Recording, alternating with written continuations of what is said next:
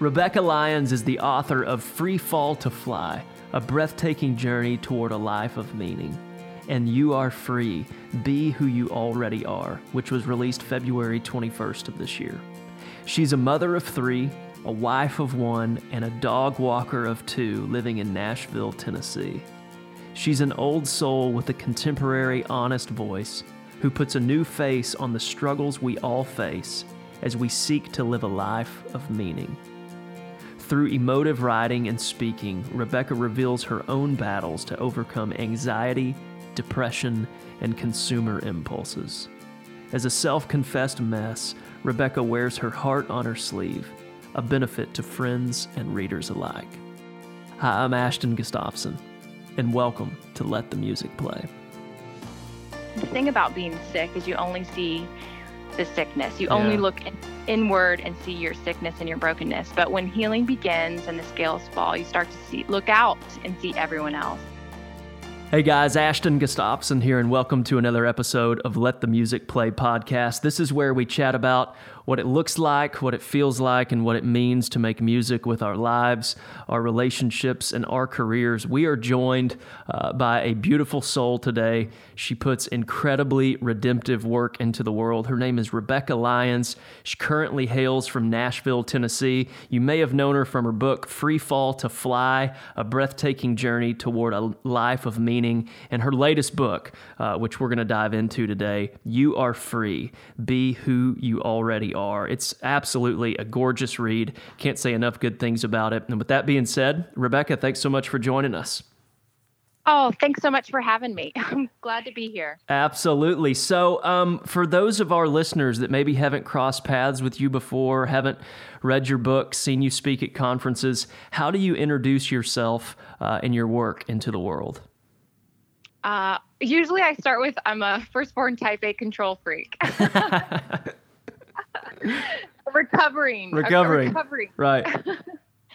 No, I mean, I'm kind of a self confessed mess. And which is why I think it's just easy to connect with people because we we begin with the story that that God is redeeming, Yeah. right? It's not our story of struggle, it's his story of rescue. So the, the more we can decrease so he can increase, it can show the very nature of who God is from the very beginning, right? That's absolutely that's a good word.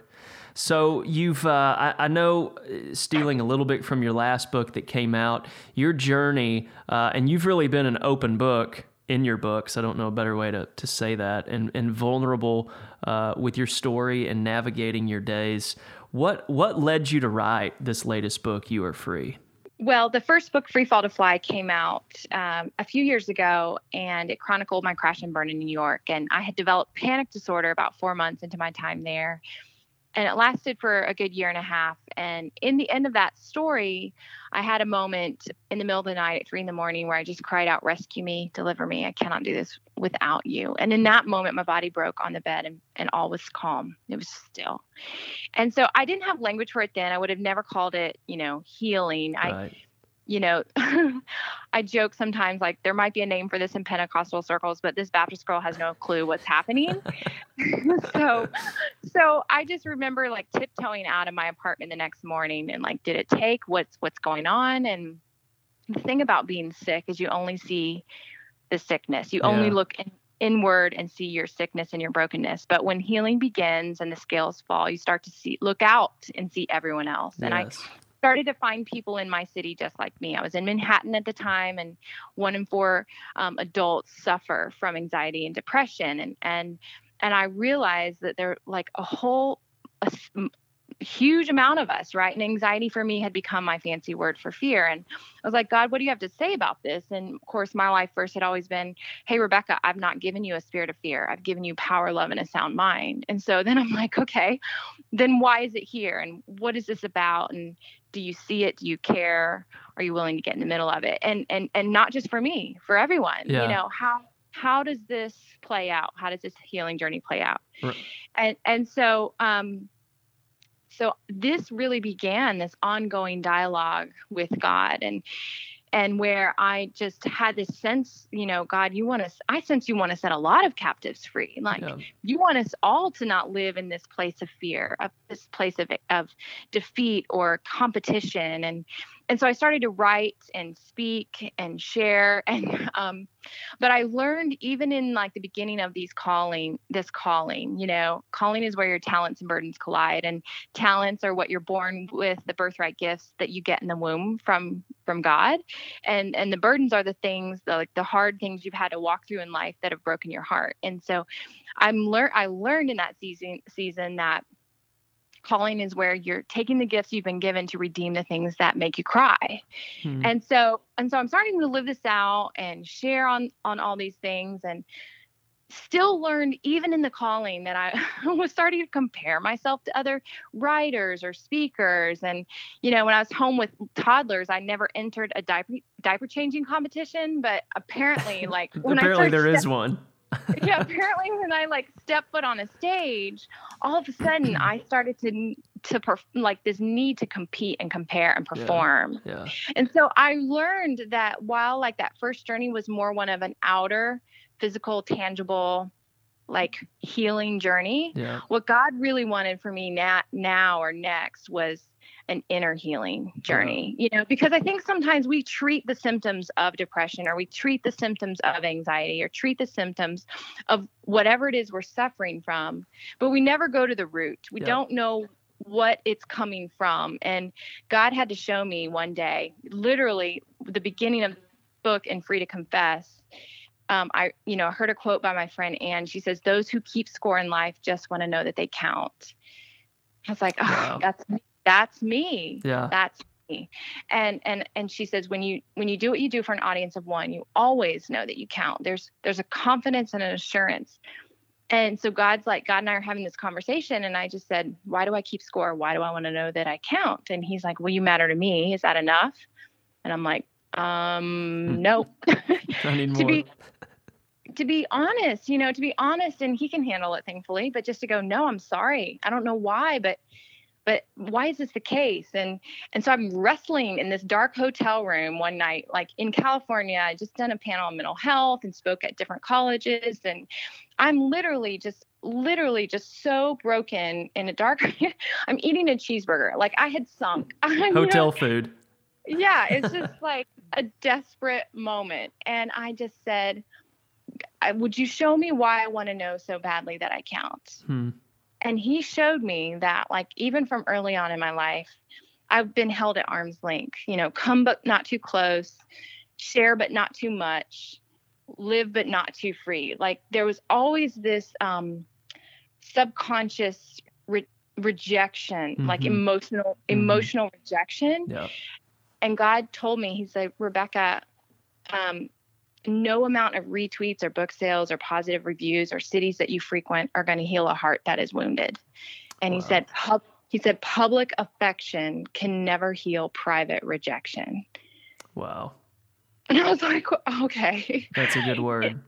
you know, I just, so, so that's where I, I owned it. I said, please, please heal my broken heart. Like every broken part, heal it for good as if the wounding never happened. Like I started getting bold. I was like, I want I don't want to operate from this crippled place mm-hmm. for the rest mm-hmm. of my days. I mm-hmm. want I, I really trust that you're you're good on who you say that you are.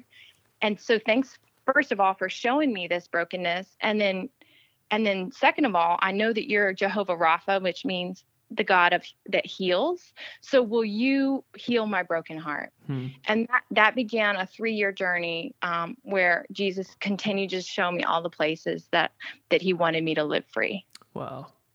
And I mean, if I'm if I'm reading between the lines and listening to you, it's re- this this internal journey is leaving the world of measurement, right?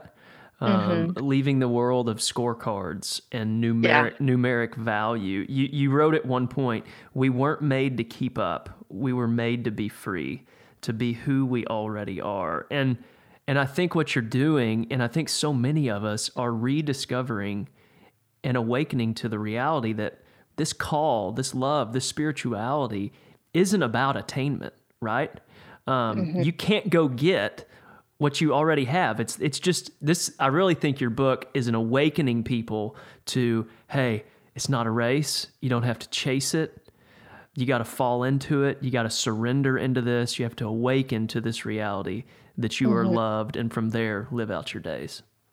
Well, and what's awesome is Galatians is the book on freedom and it's right. written to the church. It's not written to those who are even outside the church. Mm-hmm. It was mm-hmm it was that people who had been readily given the gift of the gospel that that Jesus died and rose again and said, "Hey, because of this, you are no longer a slave to any sin that leads to death. Like when God looks at you now because of Christ, he sees righteousness because Christ has covered you with his like spotless righteous life and yet we're still walking in this bondage and slavery and and what the biggest lie for me growing up even in the church was that i had to perform for hmm. love hmm. and so god would say so I, the lie i believed was that i was not worthy of love unless i earned it and that goes back to being this firstborn achiever and and while i felt free with jesus in the secret place like as a child you know we have an active imagination so as even in a young age i remember riding my bike at dusk and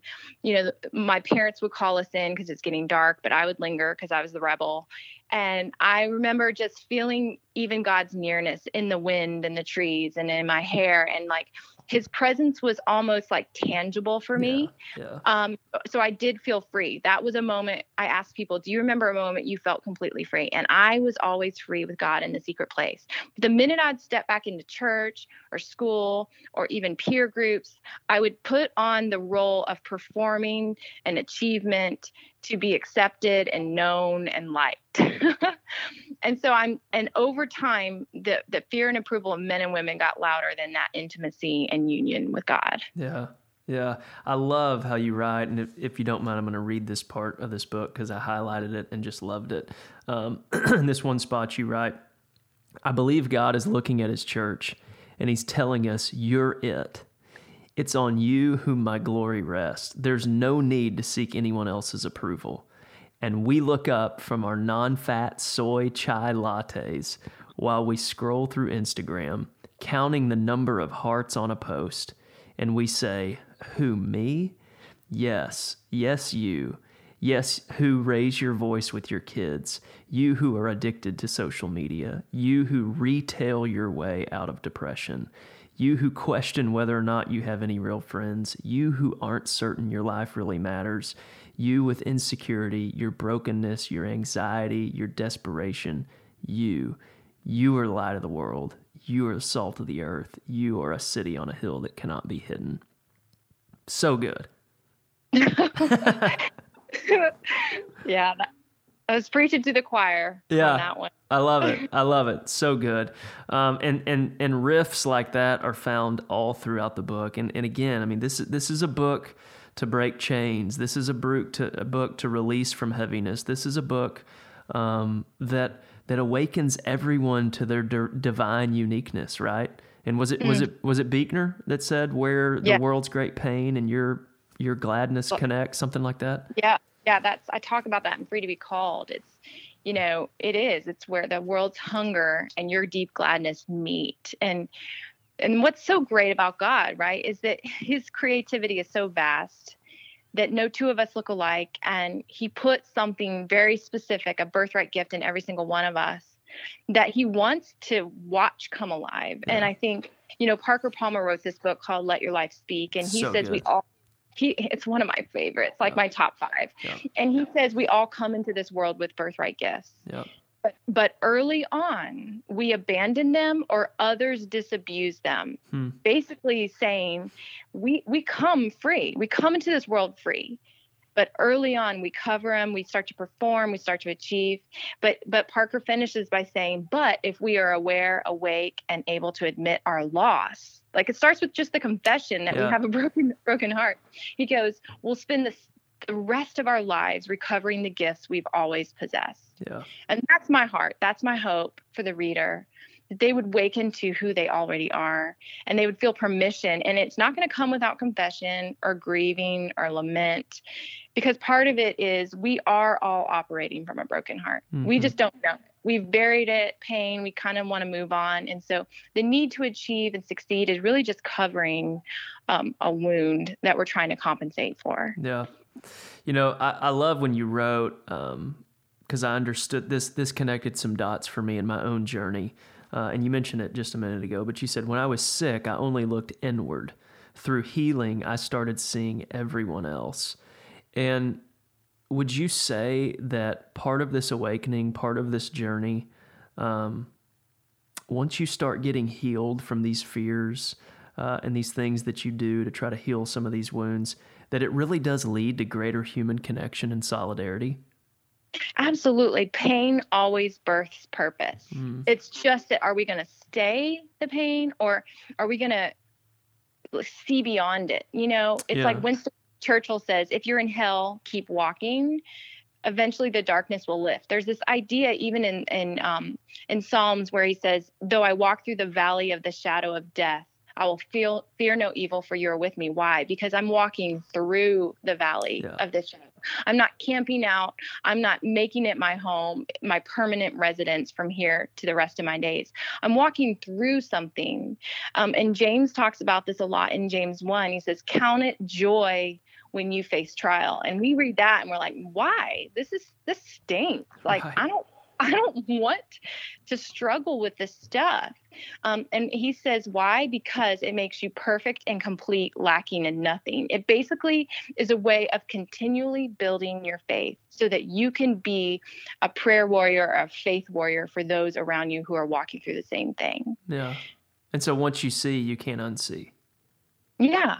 Yeah. Yeah. yeah.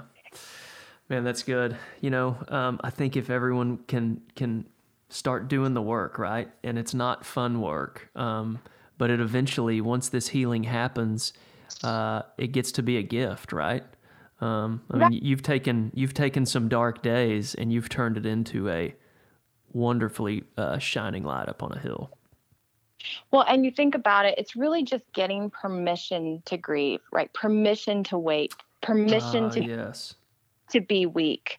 You know, we are so we're the hardest on ourselves. Permission Jesus, to be weak. Yes. Yeah. That's it. I think Jesus is literally saving us from ourselves because he's saying you're free to grieve, you're free to be weak, you're free to wait, you're free to rest. How many of us want to rest? No, mm-hmm. we want to run. We want to run fast and hard. We want to perform and achieve.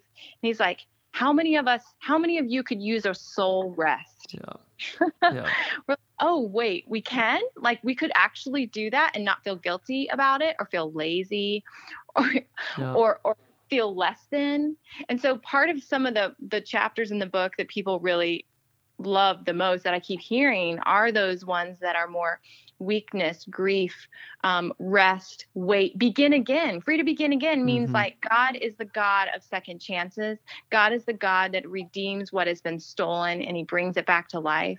You know, we all have this narrative in life which which mirrors Christ. It's it's life, death, and resurrection. And I think what happens is a lot of people in the church are caught in the death, like the death of a dream, the death of a loss, of a friendship, a relationship, a marriage, um, the death of even our sanity right. when we start to like have mental illness or even physical illness. Um, we lose jobs, we lose purpose. And so we're caught in this death. We're caught in this place of death, and we start to define ourselves by our death and take on the identity of what is death. And and yet Christ is saying, because of me, you can live in the resurrection, which means he says, Because of me, I've set you free from the power of sin that leads to death. Like his story never ended with death, mm-hmm. and our story doesn't end with death. And so it's just being able to invite him into the pain or the loss of something and saying, "Show me the way out." Yeah. Like show show me the way home. Yeah. Yeah. you know, and that's part of it. I think it's just we have to be willing to invite him in. Like if we're not if we're trying to do it on our own and even making it work like we can never free ourselves. We were never meant to. So it's more going like will you show me the way out? Right. And he's great to do that. So so then how necessary is surrender and letting go to, to living out this freedom you're calling us to well, I think the surrender comes when you realize everything you've done up to this point, no matter how many practices you've put in place and rhythms and health habits and where you, when you still lay your head on your pillow and you feel lost and defeated and insecure and depressed, then there then dis- that's when despair begins to settle in. Hmm. Um, and I think despair is like the gateway to surrender, which is the gateway to freedom. So, you know, you think about like when life transformation really happens in epic movies, it's when the protagonist has lost all hope mm-hmm. and they've surrendered their own will to something outside themselves, something greater that that God and then there's a vulnerability that they show and they open themselves up to the supernatural or something beyond something they could even fathom. And that's when god begins to work. Because we we can't he's a gentleman. He doesn't force himself on us. We we have to be the ones that say apart from you i really can do nothing. So i invite you in to show me what this looks like. So despair is the gateway to surrender which is the gateway it, to freedom yeah, if we're willing, you know, I mean, you look at how many people get caught in the lie of despair. Despair says you'll never actually change. And that's what the enemy wants us all to know. Satan, you know, like whatever you want to call the bad guy, mm-hmm. right? Um mm-hmm. so so and that will lead to destructive behavior and we see it rampant in our culture, right? Mm-hmm. It, and so we label ourselves by all the things that are wrong with us, our brokenness, and we give ourselves all these diagnoses and all these titles, and we literally take on them as our identity. And so I write about it in the book. Like, God doesn't look at us and, and name us by our brokenness. He always names us by our wholeness, which is we're sons and daughters of a king. Like, He's adopted us He's made he calls us his own. He in fact he calls us co-heirs with Christ, which doesn't even make sense because we got Jesus and then you got Rebekah. And there's no rhyme or there's no rhyme or reason why God should see Rebekah as righteous as Jesus. But because of Jesus, he does. And so so so when I say no, I'm I'm depressed, I'm anxious, I've got this diagnosis and this di- look at me, this is who I am then all we're doing is giving the enemy more power and more, you know, like we're just kind of put, like digging our own grave literally by saying, I am only defined by what is wrong versus those might be things coming against me, but that doesn't define who I actually am. Yeah. Who I am is this redeemed person. And so then God will give me the strength to, to, to persevere and overcome the things that that are trying to to attack and bring me down.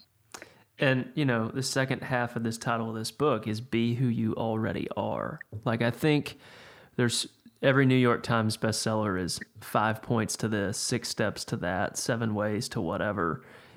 In this book, you're saying, "Wake up, enjoy." It's here. It's now. It's among you. You don't. Uh, this is about. This is about being. This isn't about doing it's so it's so hard for us right as american yeah. like just first world achieving capitalists like yeah. we think that like we have to do something and that's why paul's getting so loud about this in galatians he's like stop running back to your bondage. He's basically yelling at the church in Galatia saying, "You accepted this free gift." And I he's like and he's Jewish or Hebrew and he's like he's like I've become like you Gentiles because you accepted this freely given to you and now you're trying to add all these burdensome religious practices mm. back on. Yeah. And he's like why he's like why do you want to become slaves again? And so that's what he's saying to the church. He, he's like, why do we, the church, want to become slaves again? Um, because Revelation 12 11 says this it says, the enemy is bound, meaning withheld from the power and reign in our lives by two things. The first is Christ's blood, and the second is our testimony. And I think Jesus looks at the church today and says, I did my part. Are you going to like hang on to these metaphorical jail cell hmm. bars? Mm. There's there's no door, there's no lock, there's no key, but you're you're so afraid to step out because you're afraid that you'll flatline or fail or like you'll no longer be a victim and mm-hmm. and, and so it's partly saying are we willing to just take a risk and say like who we already are because of Christ is enough. Yeah. Yeah. C.S. Lewis, the gates of heaven or uh, gates of hell are locked from the inside. You know. Not crazy. Yeah. awesome. So I assume we can find this book everywhere uh, great books are bought and sold. Yep, yep. Deals on Amazon, Barnes and Noble, and bookstores, you name it. So Beaut- beautiful. So before we go, a couple questions. Um, what's currently keeping you curious? Any any new books, authors, ideas, causes? Oh, that's such a great question. Um, I I kind of jump around with books. I love books by dead people. Oh, um, let's go. I hear you You know, I think they just cut through the noise of today. And I think if we want to be writers or have voices in today's world, we have to be reading books that are old. yeah. because it just all gets muddy and Yeah. lost and and not, there's nothing new under the sun so it's more about like i'm just finding kind of even in my faith kind of just the saints like reading some of the you know i'm reading like the private journals of mother teresa right now which Yes. i hope she's i hope she's okay with that because it's on amazon but like just her even the way she would engage jesus like in the slums of calcutta and how close and intimate their union was is so inspiring to me yeah.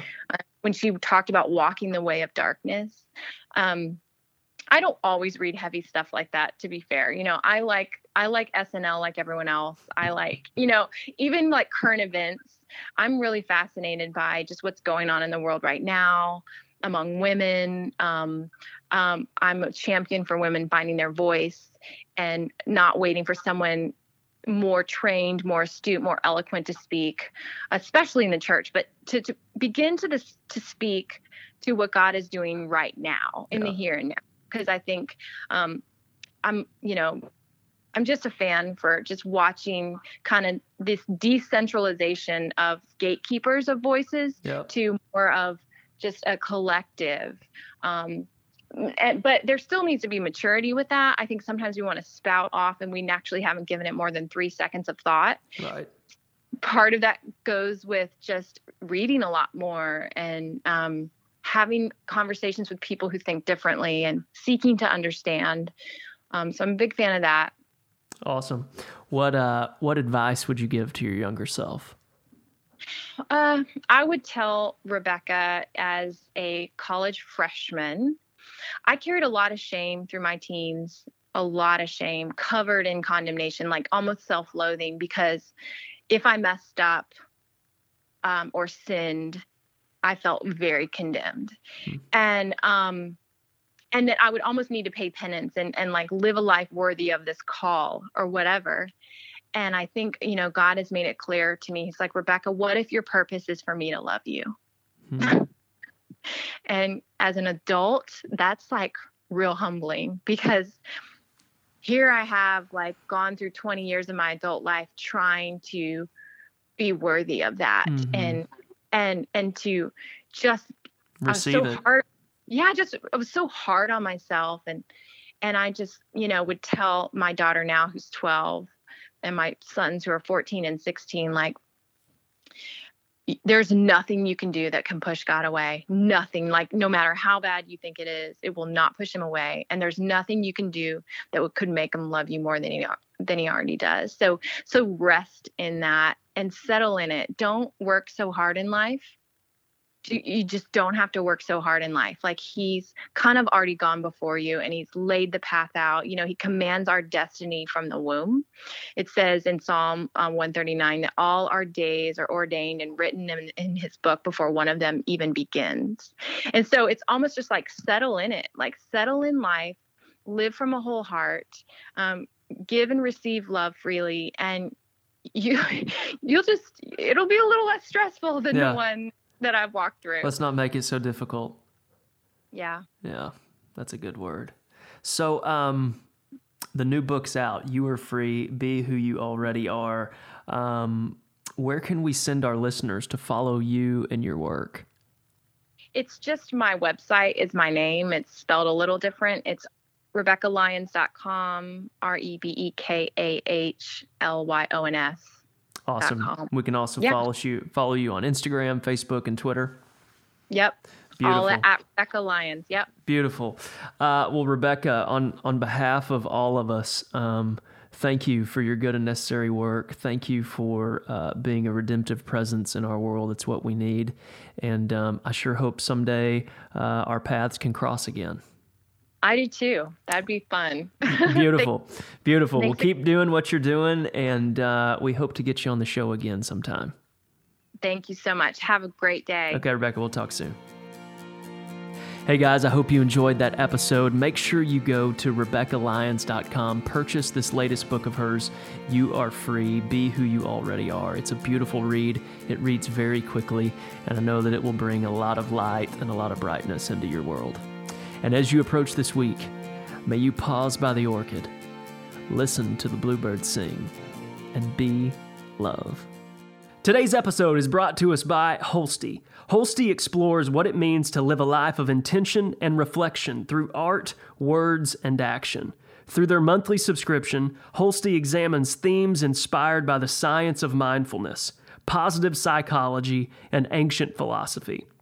Each month, subscribers receive letterpress prints illustrated by emerging artists, along with action lists and digital toolkits, encouraging further exploration and reflection.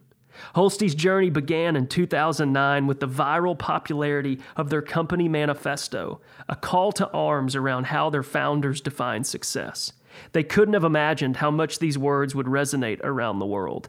The Holstee Manifesto was called The Next Just Do It by the Washington Post. It's been translated into 13 languages and has received an estimated 100 million social media views. With the encouragement of their global community, they developed the monthly Holstee subscription to help people put the words of the manifesto into action. Be sure to go to holstee.com slash Ashton and use the checkout code Ashton, A S H T O N, to get your first month's free of the Holstee subscription. Hey guys, before we go, I wanted to let you know about another event I'm going to be hosting. It's going to be Friday, June the 16th and Saturday, June the 17th at my home in Waco, Texas. It's going to be a two day gathering where we connect, come together, uh, and we work and walk through the Enneagram uh, and the discovery of ourselves through the lens of the Enneagram. I've teamed up with a friend of mine, Chris Heuertz from the Gravity Center in Omaha, Nebraska. Chris is one of the most well known voices in the Enneagram space in America, and uh, I'm super excited uh, to bring him to Texas and just have a gathering at my house for the weekend. It's going to be small. We're limiting it to 20 people. Uh, we don't even have information about this up on our website yet, but you can go to ashtongustafson.com, click the little envelope in the upper right hand corner. That will get you contacted with me, and uh, I'd be glad to answer any questions you have. It's going to be a time of beauty, reflection, discovery. We're bringing in a chef from Nashville. I mean, we're just we're just getting it. It's gonna it's gonna be great. So anyway, thought I'd share it with you. Hope you can make it.